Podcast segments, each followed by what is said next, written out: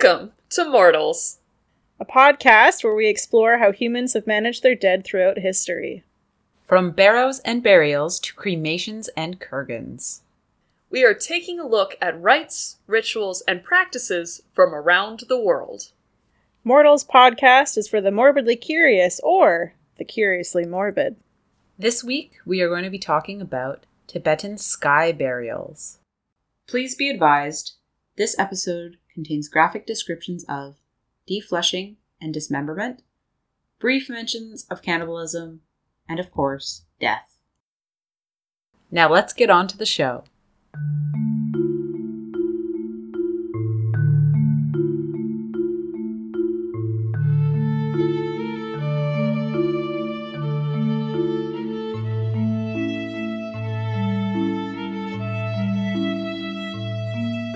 All right, friends.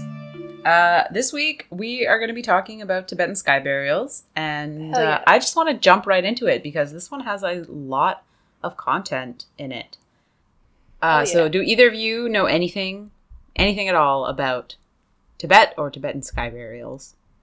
I actually know very specifically in a passing sort of way about this because in Anthropology 101, the very first class that tons of people love to drop in their undergrad, we learn about this, and it's used as a bit of a case study as a different type of burial because most people haven't heard about sky burials in general, and it's a well-documented and interesting example. So it's one that a lot of anthropology professors tie into. So I'm going to learn a lot when you really dive into this, but I've got like a passing knowledge of it.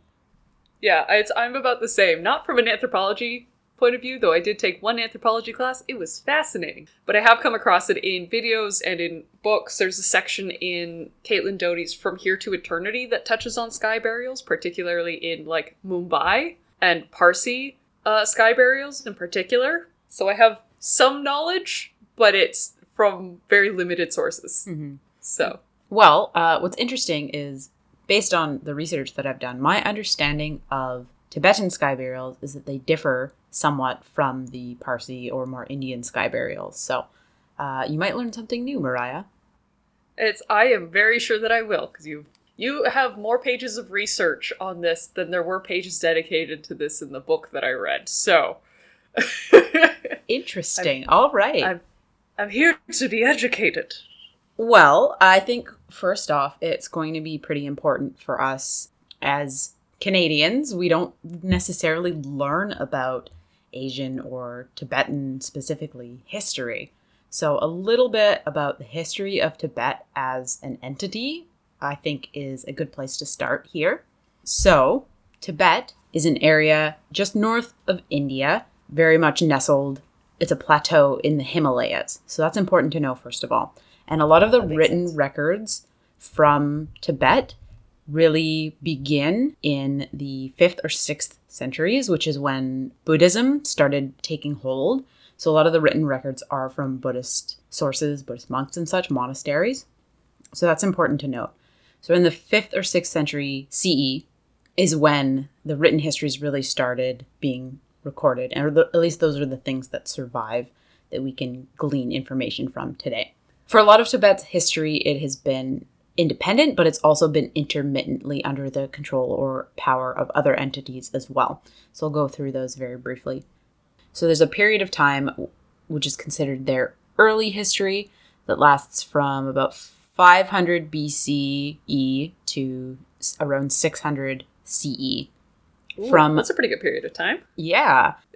From about 600 to 842 is known as the Tibetan Empire. From the 800s to the 1100s is known as the area of Cultural Renaissance. But then by around 1200 or mid-1200s, there's a Mongol conquest. So a lot of people know about Genghis Khan and all that kind of stuff. Again, in the 1300s, so about 100 years later, they regain their independence. This lasts from about the 1300s to the 1700s.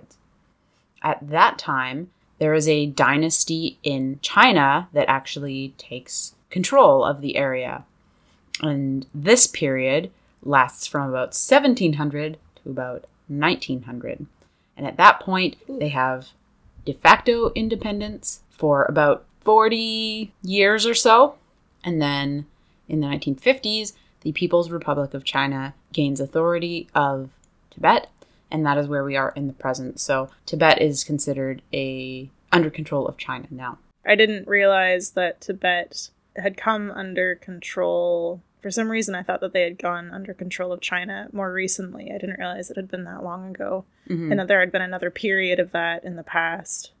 Yeah, so because there's been so much time where they've been independent and kind of their own cultural entity, they have their own rites and rituals and culture that differs from the rest of China. And I think that's important to keep in mind as we continue on with this episode. I mean, even across China is a pretty big place. There's lots of huge, like, subcultures and the like, even just within, like, each of the provinces and everything. So, So as I mentioned, the written records that remain are from about the 600s Common Era CE.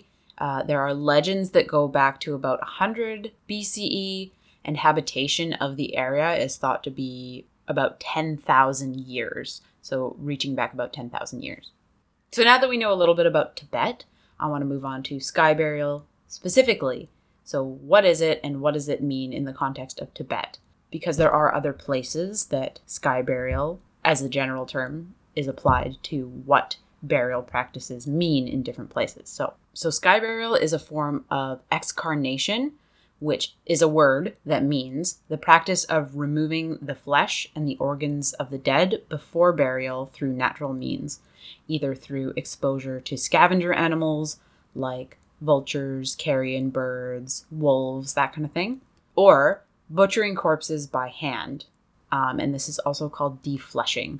So excarnation and defleshing are kind of the same thing. Excarnation is the more technical term. Defleshing gives you not as great mental pictures. Yeah. So there are several burials practiced around the world that fall under the definition of excarnation, Tibetan sky burials being one of them. There's also Comanche platform burials, and the Comanche are an indigenous group in northwestern Texas, or what is now northwestern Texas.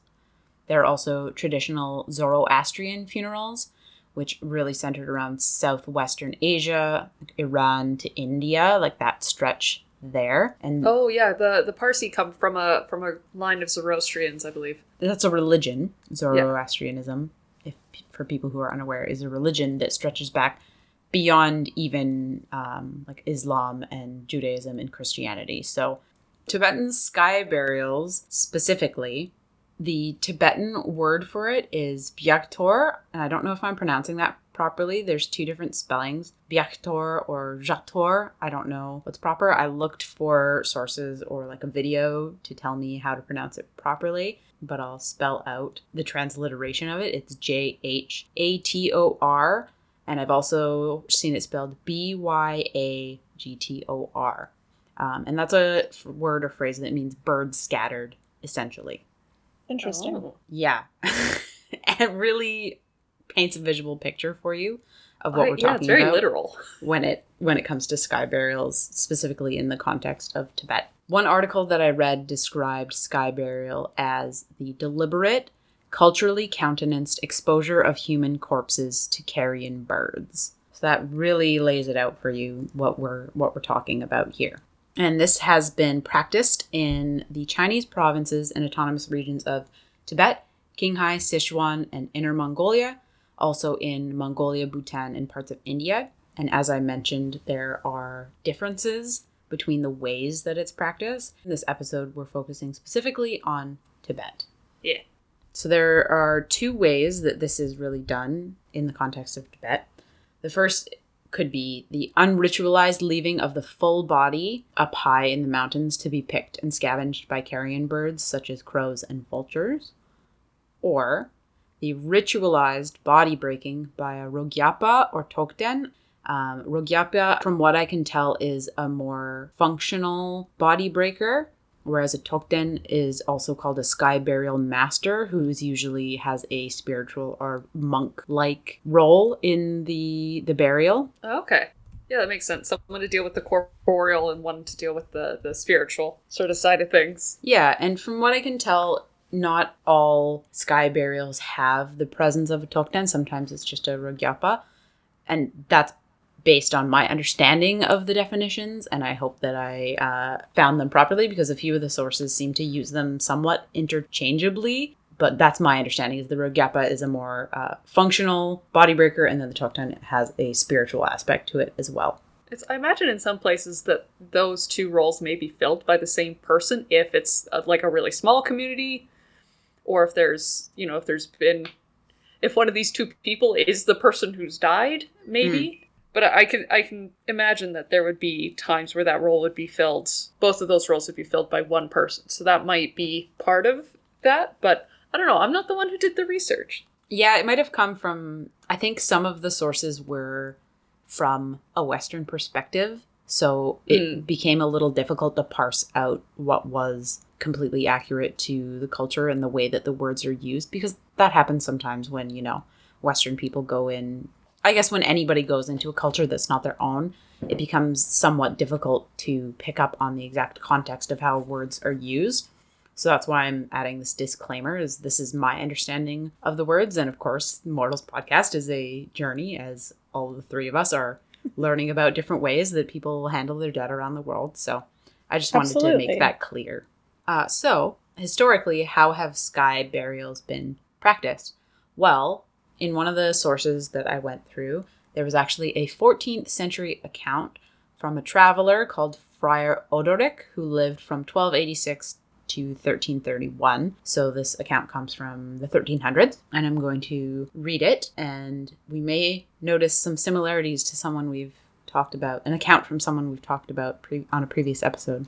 Ooh. So this is what the account says.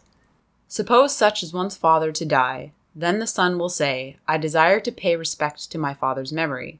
And so he calls together all the priests and monks and players in the country round, and likewise all the neighbors and kinsfolk. And they carry the body into the country with great rejoicings. And they have a great table in readiness, upon which the priests cut off the head. And then this is presented to the son. And the son and all the company raise a chant and make many prayers for the dead. Then the priests cut the whole of the body to pieces. And when they have done so, they go up again to the city with the whole company, praying for him as they go. After this, the eagles and vultures come down from the mountains, and everyone takes his morsel and carries it away. Then all the company shout aloud, saying, Behold, the man is a saint, for the angels of God come and carry him to paradise. And in this way the son deems himself to be honored in no small degree, seeing that his father is borne off in this creditable manner by the angels. And so he takes his father's head, and straightway cooks it and eats it, and the skull he maketh a goblet, from which he and all the family always drink devoutly, to the memory of the deceased father. And they say that by eating in this way, they show their great respect for their father. So I have two questions. Yes. Can you refresh my memory on when this account was written? In the 1300s. All right. Were there by any chance some missionaries or, in general, European men traveling to Tibet at this time?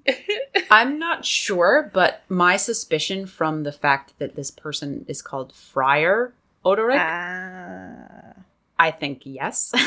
So I suspect, like our old friend Herodotus from our Kurgan's episode, that this is not a completely accurate account.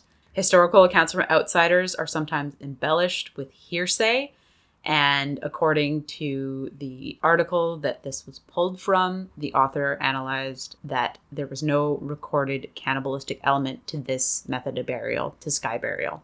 So may have been sensationalized somewhat. Well, also, I think the major kind of red flag for me was the idea of angels, which is, to be fair, I don't know very much about Tibetan religion, so I don't know if there are angels, but to me that seems like a very Western, or at the very least like Christian religious ideology, and it doesn't kind seem of monotheistic. Yeah, carriers, and it seems out of place, I guess. Mm-hmm. I'm just not gonna lie, as you were saying the sun, and I'm like, I know in my brain that you mean the son of the man who has died, but all I could think was like the sun in the sky, and my brain replaced it with the raisin baby sun. The sun. So this is playing on my mind that they're like, here sun raisin baby, here's a decapitated head that will then be turned into soup and soupware, which was a twist. Yeah. Oh boy. Well, the sun from Teletubbies, just like num num num num num.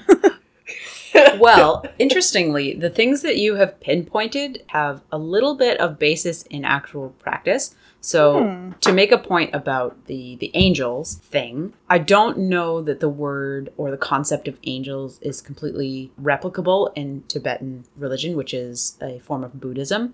But vultures, who are the carrion birds who particularly take part in this type of burial, do have a spiritual link to the sky. So where specifically calling them angels may not be accurate, I think that the spiritual equivalent, if you can make equivalencies in different and differing religions, I don't know if that's a thing you can actually do.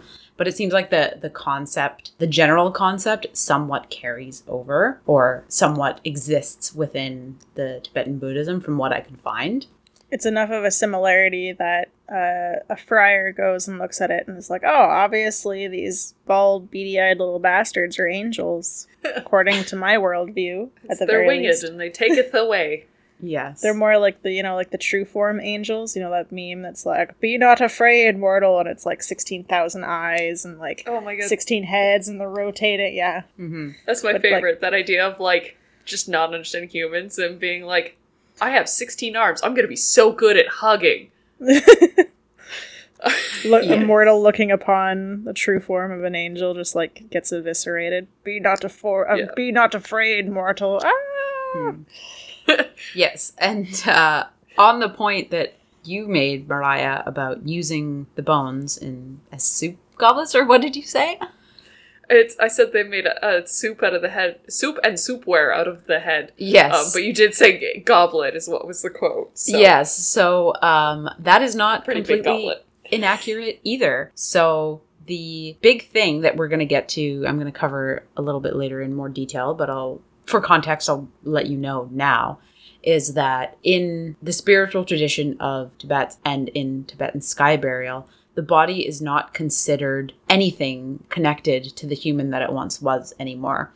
So there's not always that stigma about using the leftover pieces for bowls or cups. And thigh bones would be used as flutes. Which I guess makes sense. Bones are really useful tools, whether they come from humans or not, right? We still use, not me included in this we plural, I mean generally speaking, but in traditional bookmaking, you still have to use a bone folder for folding your signatures, which is the group of pages that are then all sewed together to make a book, right? Like traditional needles and stuff are made out of bone because they're smooth and they're strong. Exactly.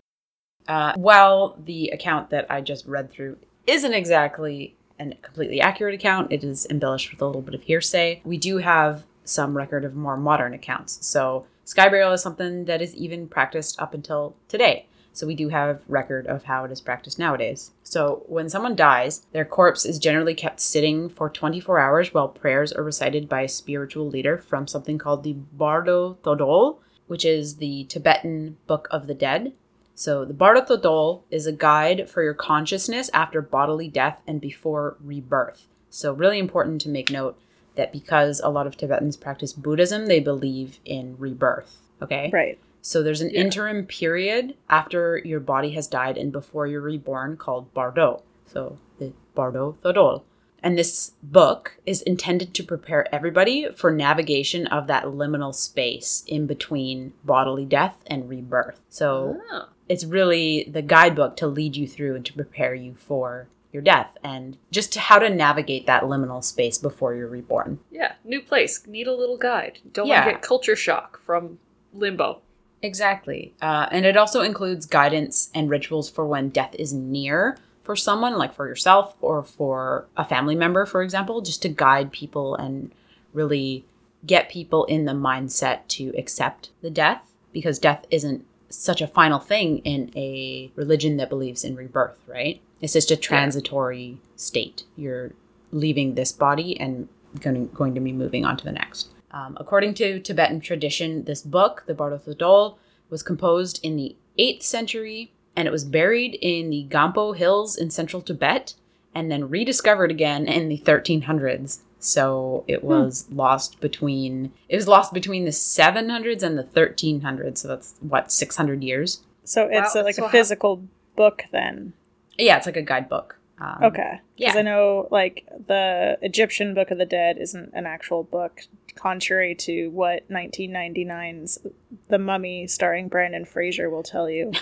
But it's rather it's painted on the side of the tomb walls to help you guide you through. So, okay, it is an actual physical book, like in 1999's The Mummy starring Brendan Fraser and Rachel Weisz. Okay. That is my understanding. And from what I could glean, it's been reproduced. It's not just one singular book. People use this as a guide to prepare themselves for the eventuality of bodily death.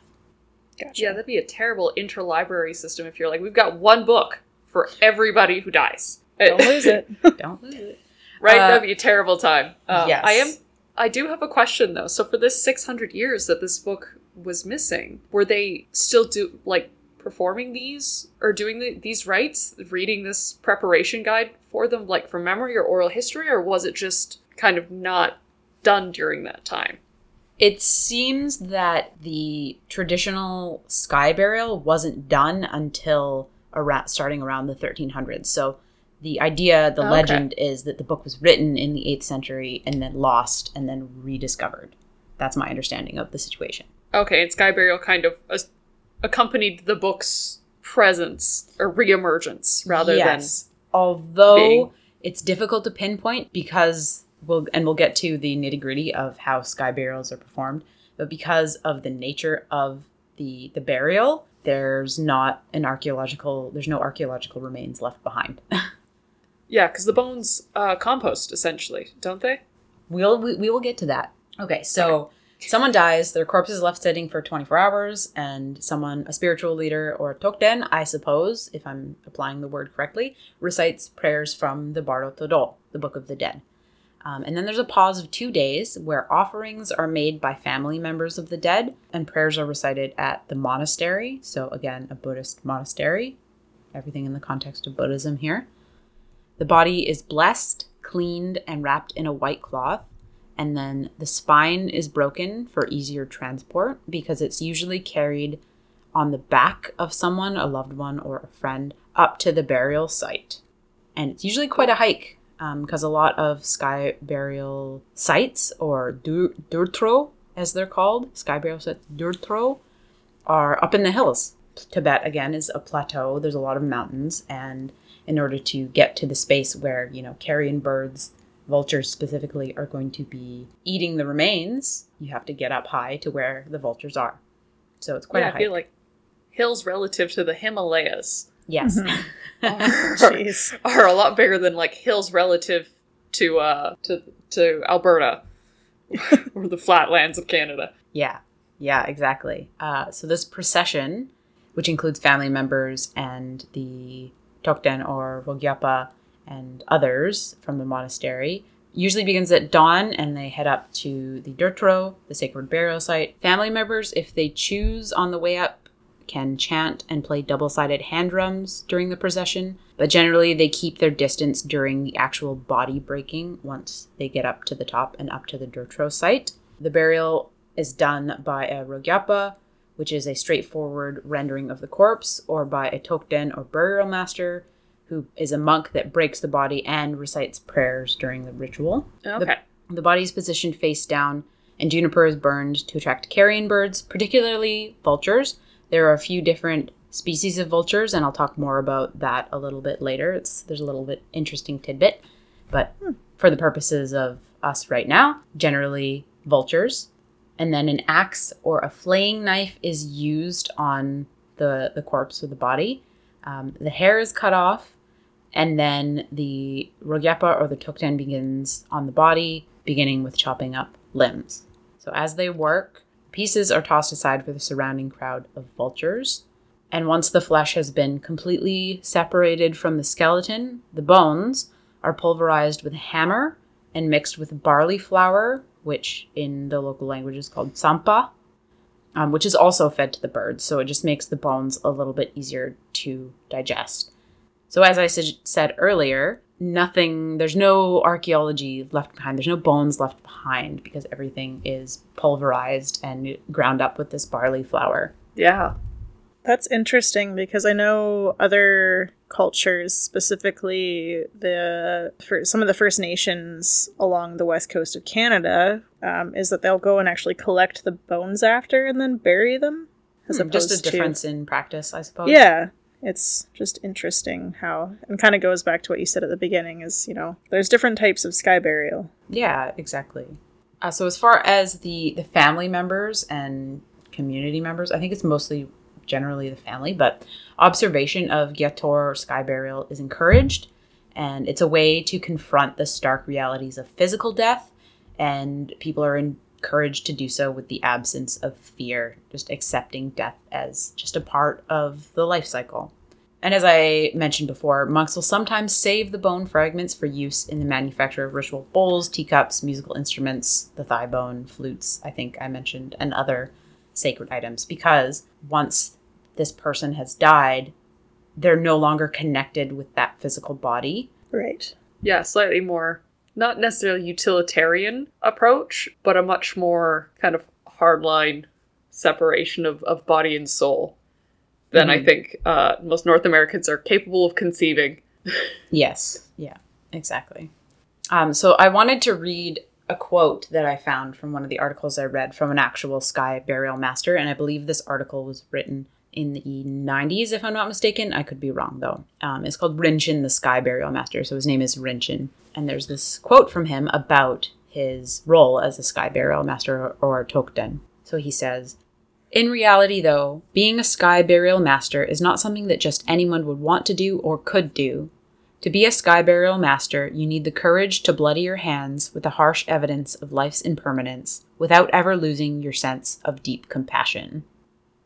I think that's a good encapsulation of the process because even though in Tibetan culture they have this divorce between the physical body after death and the person that they once were, it's still going to take a lot of mental fortitude to actually break apart someone's body. Not only, the once, but to have that be your role continuously. So that's where I think this quote really speaks to. Yeah, it really demands a fortitude of compassion, which I think in a lot of places is very much missing or is culturally undervalued, particularly in very individualist societies where compassion and kindness is kind of thrown in as a weak trait, but it is in fact such a huge cultural strike that's such an important part of living in a society with other people and being part of a community, and especially being in this sort of role where you are kind of seeing community members out of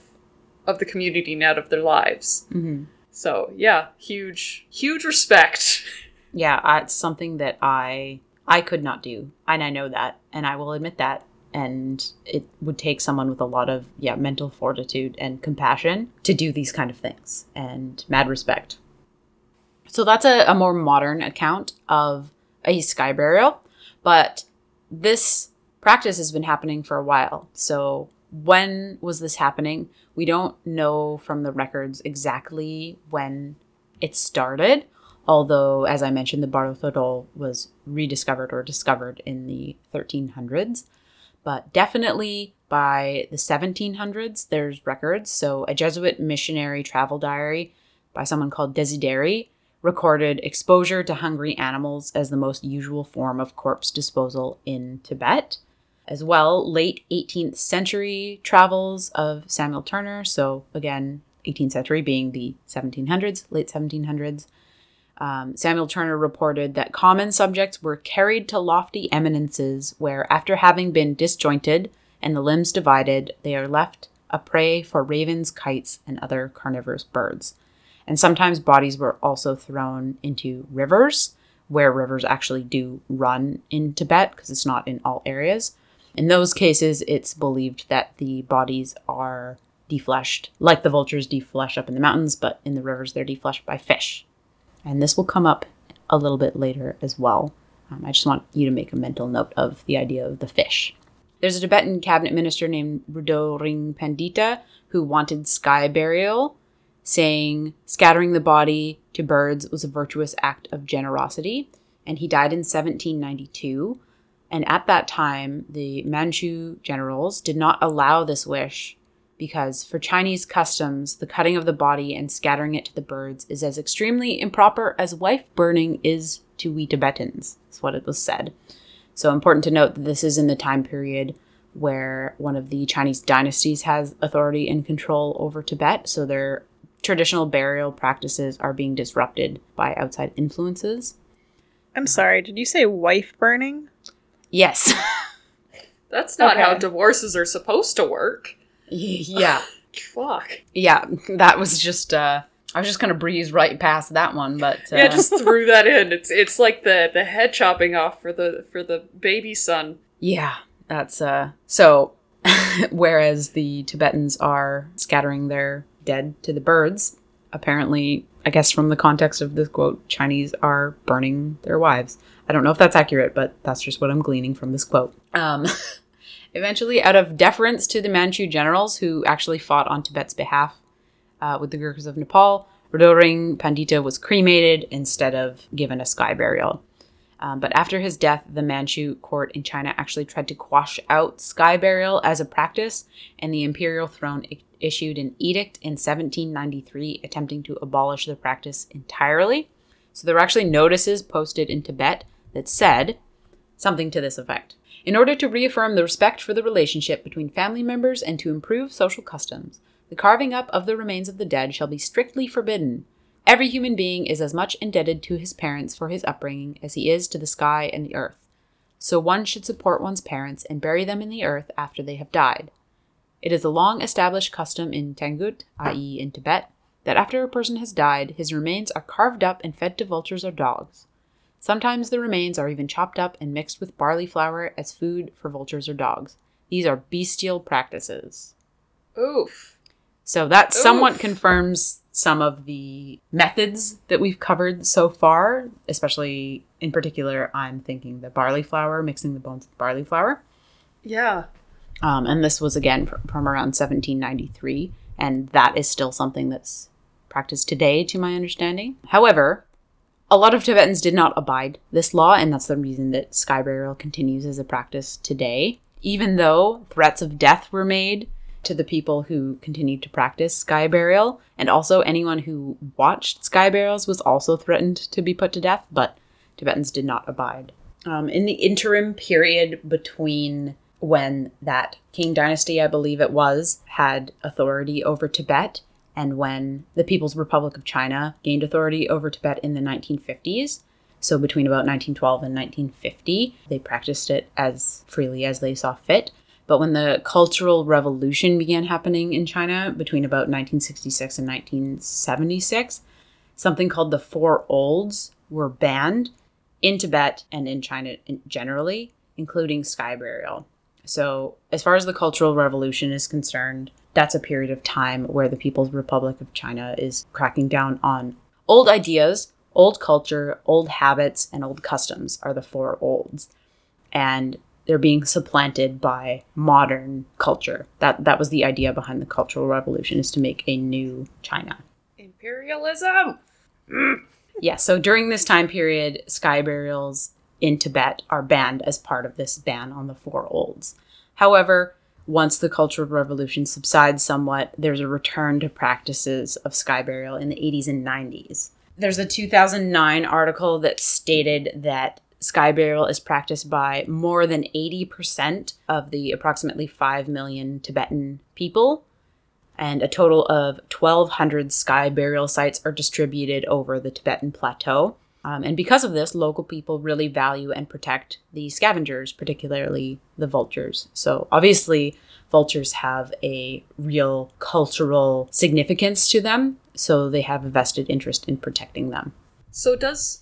And I might be jumping forward a little bit here, but does Tibet have any of the issues with, like, mass bird death that parts of the Parsi population had? That is a great question, and that actually leads into what I wanted to talk about next. So as Mariah's alluded to, there is a modern trouble with bird populations, particularly vultures. So there's an article I read, which is the report from 2009 I mentioned, colloquially referred to as the Indian vulture crisis. So the Indian vulture crisis really began in the 1990s. So old world vulture species are suffering poisoning by diclofenac, which is a veterinary anti-inflammatory drug, which is used in livestock, which was in widespread use in the 1990s and only identified as an issue in the mid-2000s. So people, particularly in India and around that area, were using diclofenac on their livestock herds, so cattle and such. And when the cattle were dying, the vultures, as scavengers, were feeding on the corpses of the cattle.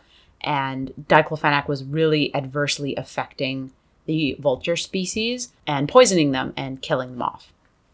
So, yeah, and the diclofenac is like cow Advil, essentially. Yeah, that's essentially what it is. It's an anti-inflammatory. It's a painkiller for just really run-of-the-mill veterinary problems. And so it was being used in a very widespread way through the 1990s and the 2000s. And in this time period, vulture populations of three species of vultures in the area declined more than 90%. Oof. So the three that suffered the most were the white-rumped vulture, which the population fell about 99.7%. Holy so almost shit. 100% between 1993 and 2002. So in a 9-year period, the population fell 99.7%.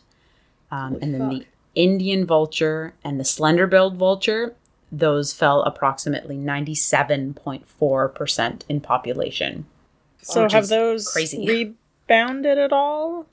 Not rebounded, but the population collapse has stabilized. They're still... Okay. They're not extinct. They're not extinct. I don't know the exact terminology of how endangered they are, but they're critically endangered. But two other species, the Himalayan vulture and the Eurasian griffin, were less affected. The Eurasian griffin was less affected because it only winters in India and has a much smaller initial population than the rest of the vultures. And the Himalayan vulture was spared because they also had a similarly small population, and also because it's exclusively mountain-dwelling, so it wasn't getting as much access to those diclofenac-poisoned livestock corpses. So those species were not as adversely affected, and their populations declined, I believe, only slightly, not nearly the catastrophic collapse of the other three. And also the Himalayan vulture, they center a lot more on Tibet, and diclofenac is not being used, or was not being used, so much in Tibet. It was mostly an India-centered problem, should I say. Yeah, but birds know no borders. Yeah, exactly. And diclofenac was actually banned for veterinary use in India on March 11th, 2006, in Nepal in August 2006, and in Pakistan shortly thereafter. So it has been outlawed in the area, and it has staved off the complete extinction or continuing collapse of those vulture populations. But the populations haven't rebounded. So they're stabilized somewhat, but they're still endangered, very, very much endangered. And that's thrown into jeopardy, in particularly in the context of India. Sky burial is a practice, not so much in Tibet, because the vulture populations that continue to dominate in Tibet would be the Himalayan vulture. Yeah. Yeah, that makes sense. Mm-hmm. The mountain-dwelling ones are like, no, we're good up here. We're good. They keep us supplied. We see the crew coming. We know what time it is. Yeah. And as of the writing of that 2009 article, it was noted that the Chinese government, who has authority over Tibet, passed a regulation to protect the Tibetan tradition of sky burial. And the regulation prohibits human activities such as firing, blasting, and quarrying around burial sites to avoid disturbance to the scavengers. And it does not allow sky burials for people who die of toxicosis or infectious diseases in an attempt to prevent poisoning of those vultures. So did this sudden, for lack of a better term, lack of vultures, how did that affect the sky burials? Like, was there, essentially, did they return to that area where the body or the fleshy bits was left and, like, it was all still there? Or, like, did they have to rely on other animals more. Like, instead of the carrion birds, they're more like, I don't know much about Tibetan wildlife, but some sort of other carnivore, like I don't know if they have Tibetan foxes or wolves or really big squirrels that were eating the remains. Well, because the Himalayan vulture wasn't so affected, Tibet was somewhat undisturbed, although the concern about the collapse of vulture population does extend to Tibet. Most of the problems were occurring with India, so the people who practiced sky burial in India were not as able to continue their traditions. And I think I read that in a lot of cases they would, you know, leave the body to be attended to by the carrion birds, and the birds, there either weren't enough there to get rid of the body in a timely fashion, so then it would be decaying and causing potential for disease and that kind of stuff, or right. They just wouldn't come at all because they weren't hungry or there weren't enough of them around. So it really disrupted the practice. And I don't know, it was hard to find information on whether or not, now that the populations have been stabilized, if they've been able in India to kind of resume the practice.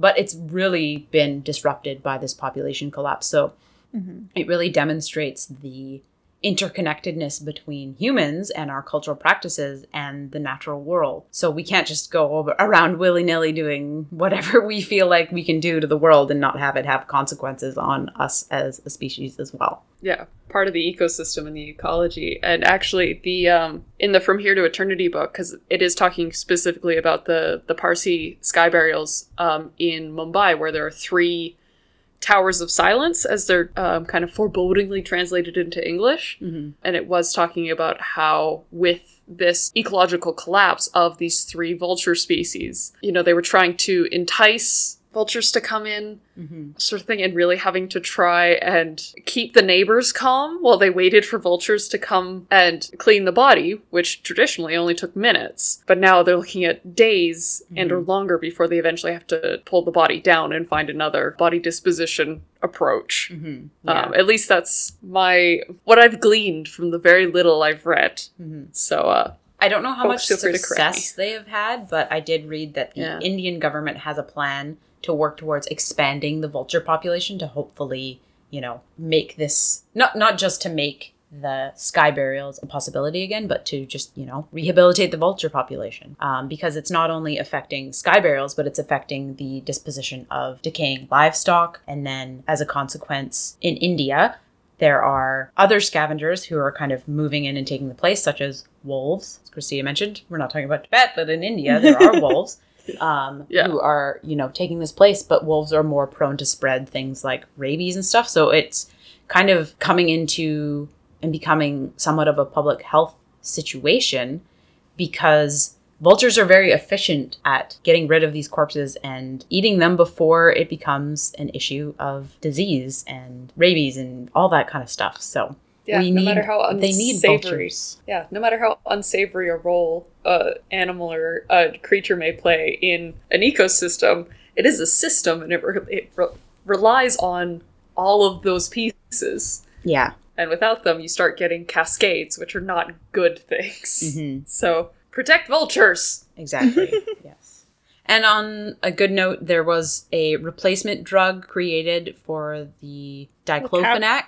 Cows that affects cattle the same way, but it's harmless for vultures, so that's good news. Yeah. Mm-hmm. Awesome. Mm-hmm. Everybody wins. Yeah, so it's not directly affecting Tibetan sky burial, but it is affecting vulture populations, and that's why I wanted to bring that up, because it's a concern that the Himalayan vultures, who primarily are in the Tibetan area, could become affected by this one day if it were to have been left unchecked, essentially. Yeah, and who knows how climate change will drive populations in terms of their ecosystems changing. Mm-hmm. So there may be issues in the future, or who knows, maybe it'll help with the recuperation. Yeah, exactly.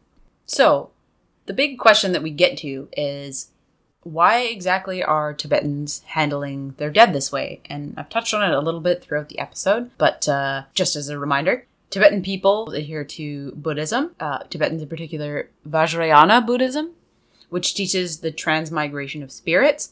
So the body isn't connected to that person, that living person anymore. It isn't connected to their spirit. It's an empty vessel. So it doesn't have that same cultural connotation that we need to take care of it as we have in Western culture. The spirit isn't connected to it anymore.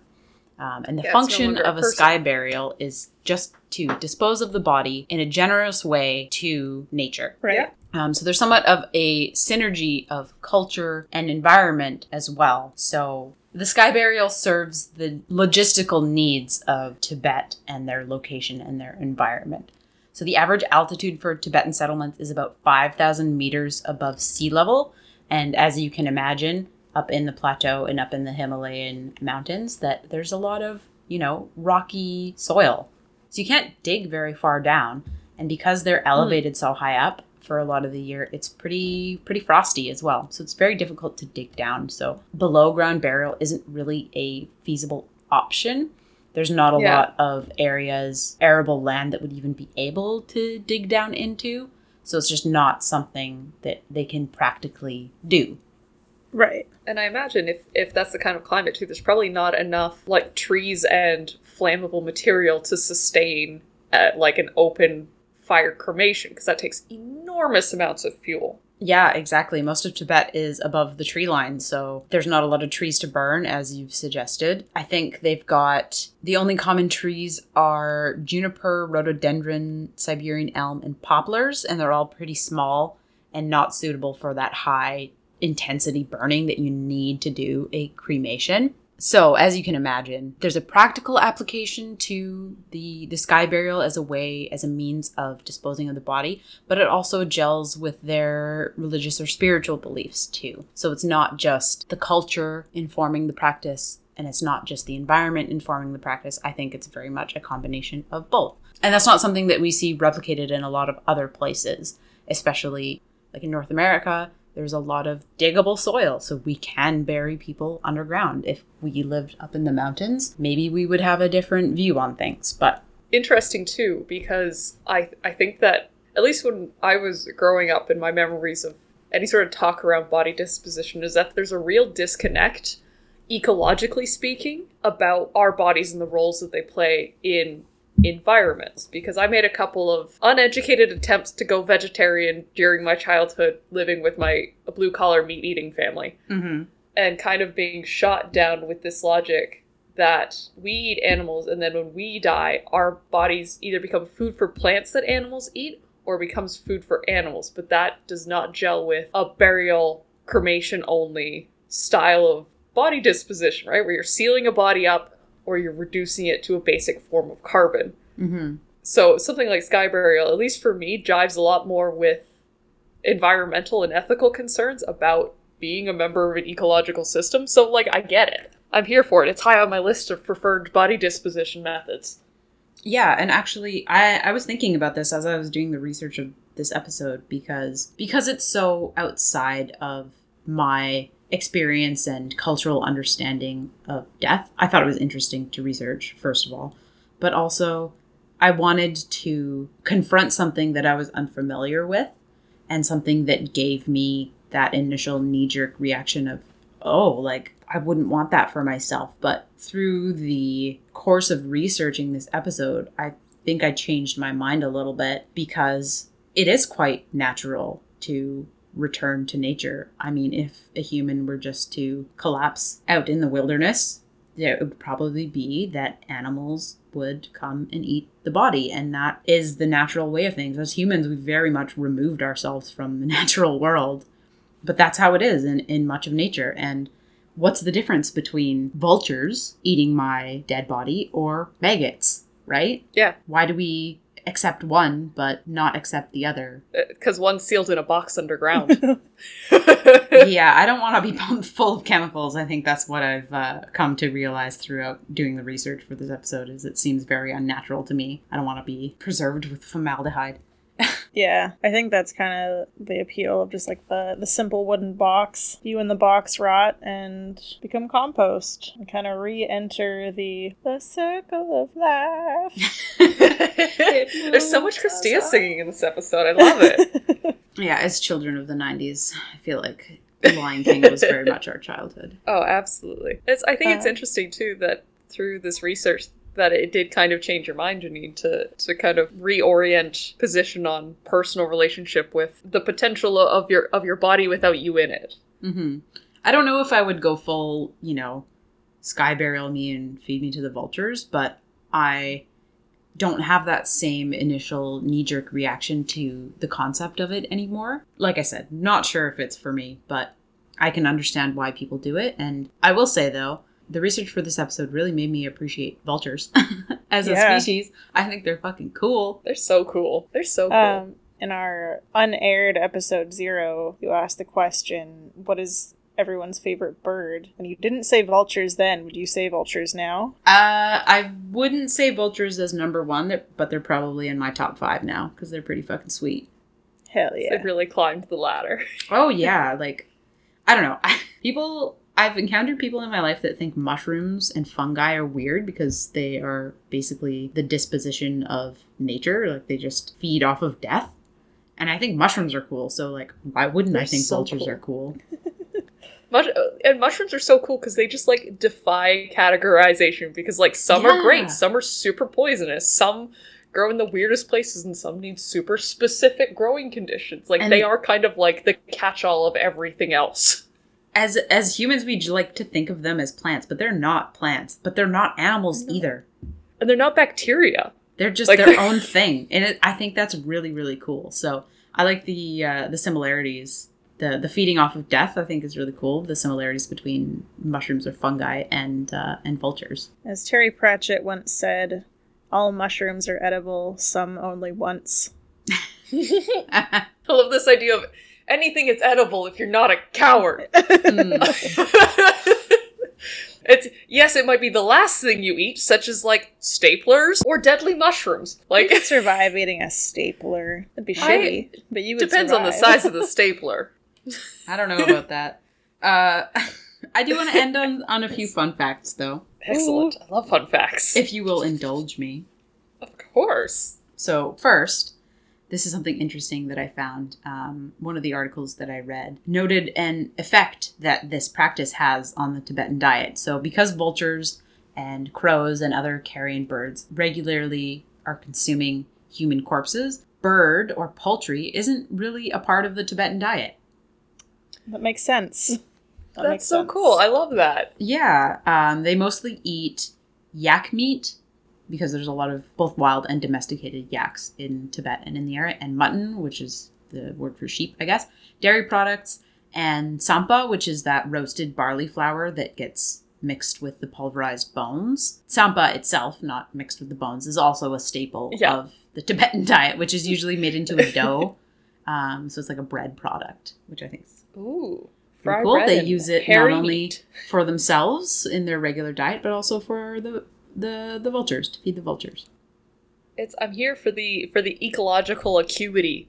Recycling. For thought. Yeah. Fun fact number 2, kind of 1.2. So not only do they abstain from eating pretty much all poultry, but they also do not have fish as a common part of their diet. Because as I mentioned before, some bodies do go into rivers, and it's believed that the fish are the ones that deflesh and eat the remains there. So they don't eat poultry, they don't eat fish, because there's a lot of human remains that are theoretically, or perhaps actually in practice, consumed by poultry and fish. Huh. Yeah.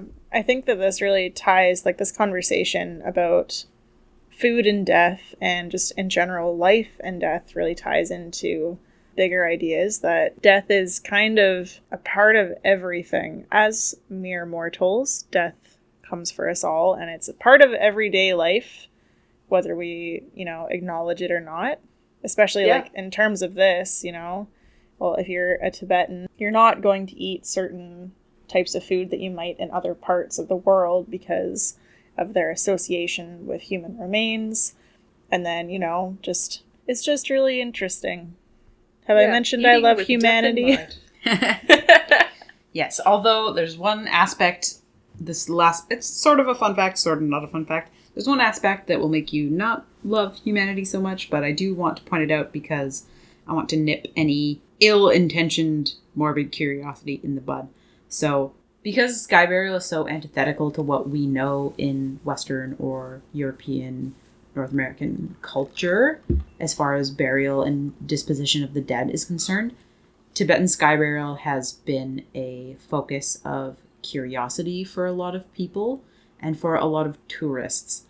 And there's been a level of disrespect shown to the ceremony and the ritual of sky burial by people attempting or dropping in on sky burials without respectfully treating the ceremony how it deserves to be treated. So imagine if a group of tourists from another country just shows up at your father's funeral, how you would feel about that. Taking photos and, you know, fawning over the foreignness of the ceremony itself. So if you're interested in Tibetan sky burial, there have been a few permitted recordings made, and in the few that I watched, none of them show the body particularly. It just sort of shows from a far shot. Respectful distance. Yeah, the process of breaking the body and tossing the bits to the vultures. So if you do want to see it, there are things that have been respectfully and permissibly recorded. And if you're curious, that's what I would encourage you to do. Please don't travel to Tibet and just drop in on someone's burial. Like, that's pretty disrespectful, as it would be, like I said, if someone just showed up to your funeral. So just keep that in mind. It is interesting, and it is fascinating to learn about a different way of disposing of the dead from what most of us know. But just keep that in mind, that it's still a ritual. It's still a respectful practice, even if we think it's so strange and doesn't seem respectful just from the surface. It's still somebody's funeral. Yeah, it's still a period of mourning. Yeah, exactly. So there's an episode of BBC's Human Planet called Mountains, which includes a small section on sky burial as well. There are a few bits on YouTube. I can't remember. It was an older National Geographic episode, I believe, called The Secret Towers of the Himalayas, which isn't in particular about sky burial, but it does include, like the BBC, a section on it. So if you're interested, I would tell you or advise you to seek that out. Or there are archival photos, which already exist. Don't go as a tourist to a sky burial, please. Oh, God, no. If you're interested in death tourism, there's lots of resources out there on how to respectfully approach death tourism. It's one thing if you're visiting the catacombs in Edinburgh or Paris or the pyramids in Egypt. Not saying that you should go into the tombs. Mummy stealing was a huge problem. Don't do that. But like, there's ways to do death tourism that aren't funeral crashing.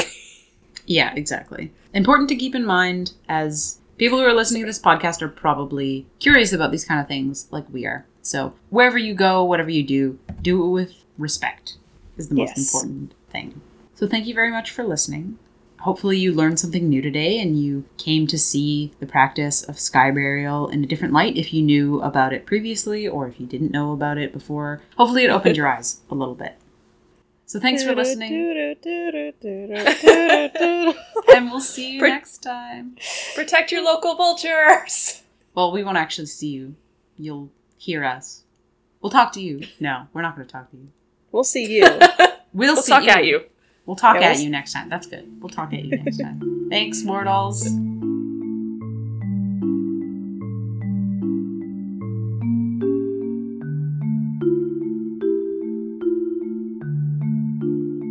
Mortals Podcast is created, hosted, and edited by three morbidly curious individuals, Christia, Mariah, and Janine. You can find us on Twitter at Podcast Mortals, on Tumblr at Mortals Podcast, and on Instagram at Mortals_podcast. Our music is A Mermaid's Eulogy by Etienne Roussel. Thanks for listening, mortals. Take care of yourselves out there.